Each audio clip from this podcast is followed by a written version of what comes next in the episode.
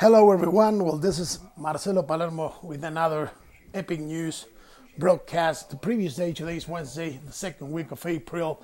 This is the previous day to our daily show, Epic News, at 92.7 FM and 1340 AM via KVAV CNN radio. We have objective, unbiased information, formation, entertainment, and the news. And of course, right now, everybody is and will keep on being for a very long time concerned about COVID 19, coronavirus, and its consequences, and what's going to happen in the aftermath as well, which everyone is trying to please get, you know, to that point, of course, because we are living in uncertain times. This is stranger than fiction, a stranger than fiction kind of situation.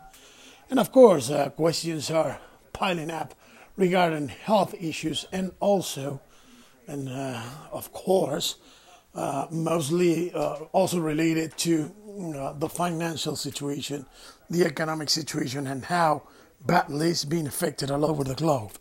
Now, let's clean up some numbers here that are very interesting to point. For example, each day we have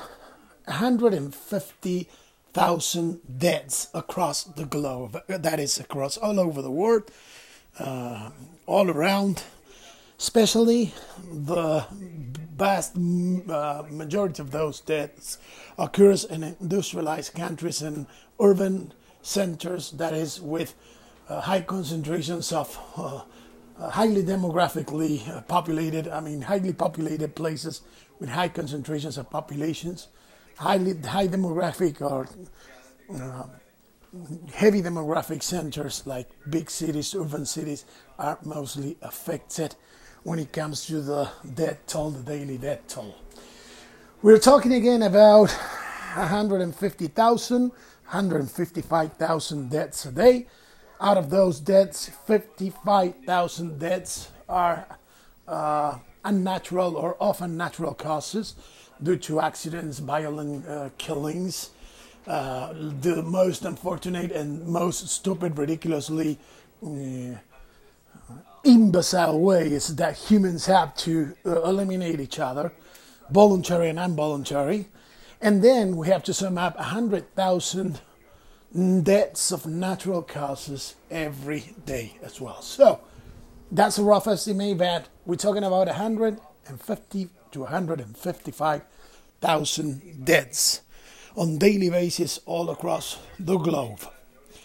Now, when it comes to COVID 19 to coronavirus in the United States of America, we already surpassed the 14,000th death related to COVID 19 or coronavirus.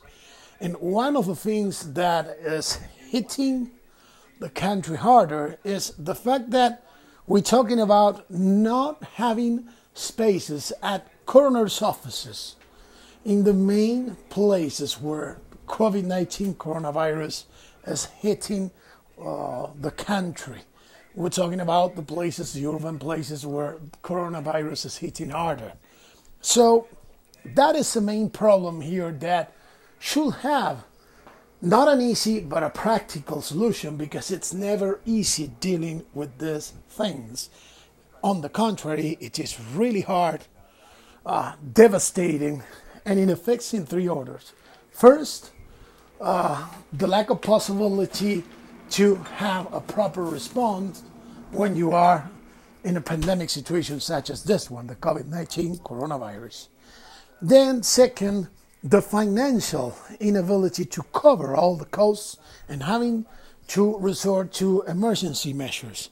And third, in this situation, many families are not being able to say their proper goodbyes, mostly and it happened all over the world. They have to cremate the bodies, they had to stay away or keep a distance from uh, their loved one. Uh, they cannot have funerals performed with the body in presence. They mostly will have, as I said before, to cremate it and eventually will have a funeral with the ashes will contain in proper containers, of course, uh, or not even that, due mostly to financial uh, crisis that we're going through and the whole uh, pandemic situation that uh, forces us as a uh, global society, as a global community, all humans, to take very specific and drastic, laconic measures, help measures, measures that is, as well as the financial ones. So, the three direct, the, the measures directly affecting people, uh, will put us in a different situation, uh, quite uh, beyond or quite different from the normal perennial situation when you have uh, to deal with the regular things happening, the normal, as we were saying, 155,000 deaths a day all over the globe. Most of us will not hear about over, I will say, in the news, 85 to 90% of those deaths. Uh, and if we do, we hear about them or we learn about that as a total thing, as a statistic, as stats, not exactly as the individual cases, which is uh, something that will pertain to the families and those authorities in charge. Just think about it 155,000 deaths a day. So, this said, we need to understand numbers. If we're talking about 14,000 deaths in the country and that we are being overwhelmed in our capacities to handle it from a corner offices point of view, uh, what we have to understand is that these deaths are mostly or majorly occurring in heavy, dense, heavy populated uh, urban centers, such as the case of New York, which is nowadays arguably the worst place to be if you think from uh, the perspective of what's going on with the pandemic. New York is the most affected. I'm not talking about the state, I'm talking about the city, and thus uh, you can actually uh, bring the state to it because New York City and the state of New York, New York City is arguably the biggest, Big Apple, the biggest uh, city in the world, uh, one of the most densely populated places, a financial city, an economical epicenter of the world, the main Big Apple. But the state of New York is a small state. That is why the fear is there that the coronavirus can spread rapidly.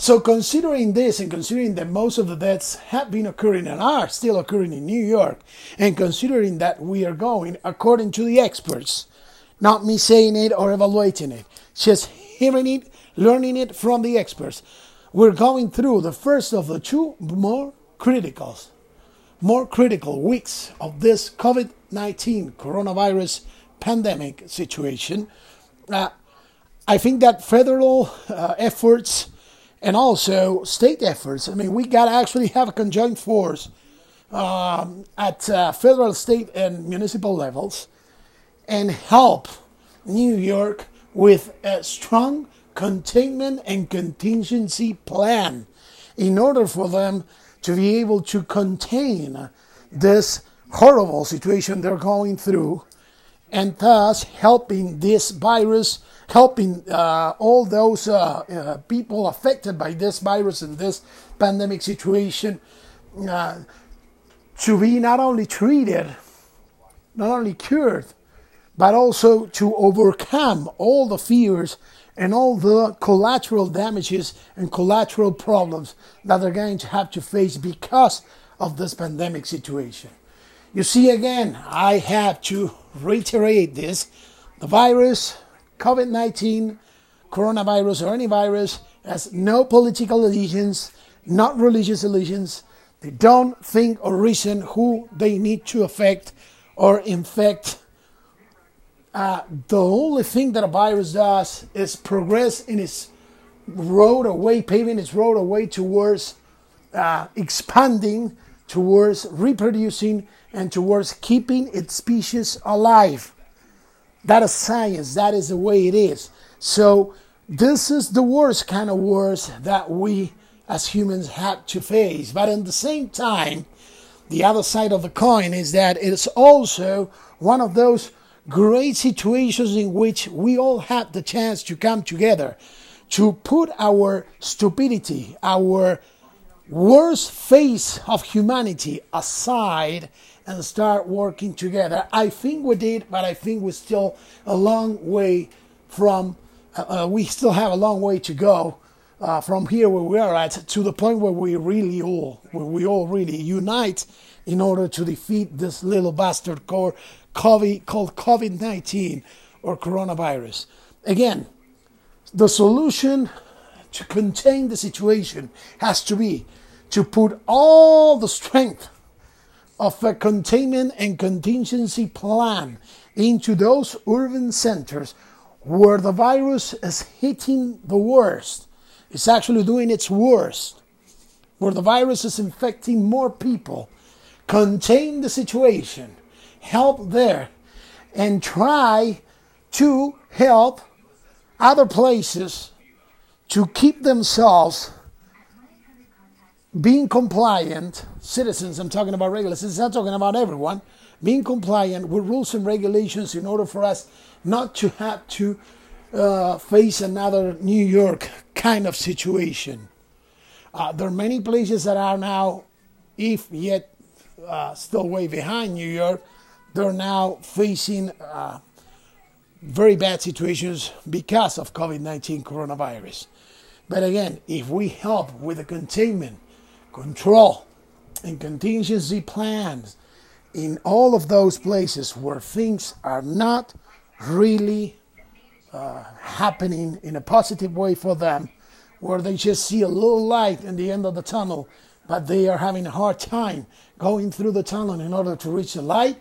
If we get those containment, control, and uh, contingency plans in order, we can help them out. One plan will be send more specialized uh, workers, forces, uh, health workers, even voluntaries to places such as New York, taking the proper measures so they won't get they won't get affected by the virus.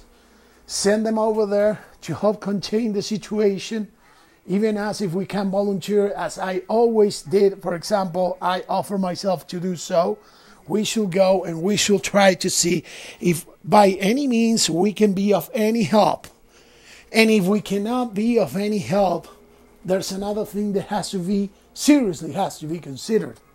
That is, remember, people are going to suffer financially speaking, health wise speaking, mentally speaking, this is a serious crisis, and the government needs to step up. Even if you have to emit more coins, if you have to actually emit more currency, I'm sorry, uh, this is a time to think about an emergency based plan that will think first about people, regular people, people like me and you, who we don't know, although now we might be walking around our homes. Either it will be an apartment, a townhome, a two story house or mansion or whatever it is, many of us, we probably were doing quite okay before the crisis, and all of a sudden things crashed and they went south really fast. So the thing is, what are we going to do about those people, which are counting in the millions? And me and you, we are probably part of that group. This is something that the government has to consider when we talk about $2.2 trillion, the amount of money that was first considered and it's considered to help all those in crisis because of this COVID 19 coronavirus situation and its financial impacts. Uh, again, I will have to agree with Mr. Reich, former, uh, former officer of uh, Clinton administration and one of the, I, I, believe, one of the persons, one of those. Uh, um, um, specialists who most uh, know about, who knows best about economy, about finances. The main focus about those 2.2 trillion dollars should have been the people first and foremost. Uh, companies, you can have a completely different plan, even break down that tremendous amount of money of 2.2 trillion dollars, and separate what is destined to companies and what is destined to people not all mixed up in one amount, just have two different plans. Unfortunately, nobody ever gets to know how bureaucracy properly works. If we don't know it, if we don't get to during regular times, just imagine it right now. Just imagine the situation right now when we are under a crisis that is unlike uh, any crisis we have ever faced. At least many of us who have been uh, born in between 19, we'll say 50, 55, all the way to the 80s and all the way to today, to be honest. Yes, there have been wars, war wars, other wars, and uh, those are terrible crises too.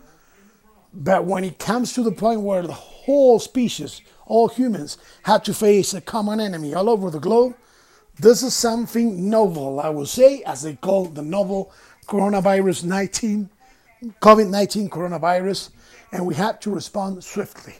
First of all, remember, help those urban centers, densely, densely populated centers or towns or cities, more cities when we talk about densely populated places, to have and execute a containment, a control, and a contingency plan, and then think about how you're going to help millions of Americans that are going to be out of commission, out of work, and without a possibility to generate incomes from here to arguably the next at least two to three months.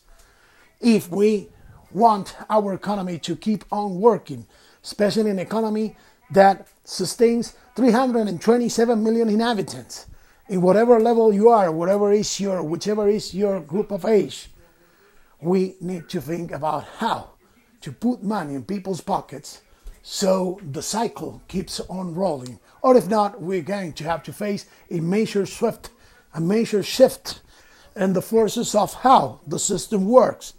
And this doesn't go only from the, for the United States of America, that goes for every country in the world, uh, understanding the, the differences, uh, the differences in, not in systems, because the systems are pretty much aligned under their way of working, although there might be different ideologies and different perspectives, and of course, different financial situations.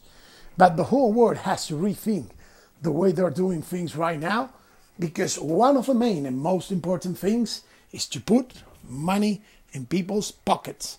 If they don't have that money, and we're talking about everyone from A to Z or Z to A, upside down if you want, people won't have the chance or possibility to keep on moving on, at least under the parameters and the basis of the system as we know it a system of consumism in which you need to consume, you need to buy things, you need to get your products, you need to pay for your services.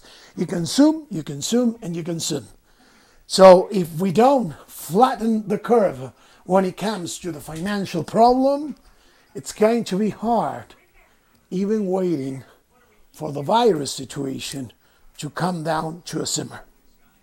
We're going to have more about this probably in a bit. I'm going to come out with another podcast.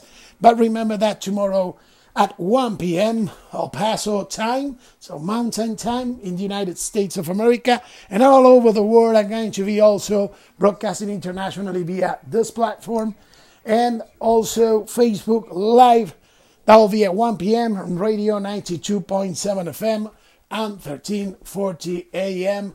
Be there. We will listen to each other. We will see each other, and we will keep on navigating these hard times together. Thank you very much. This is an Epic News podcast, and this is his host, Marcelo Palermo. You all have a great day if you can.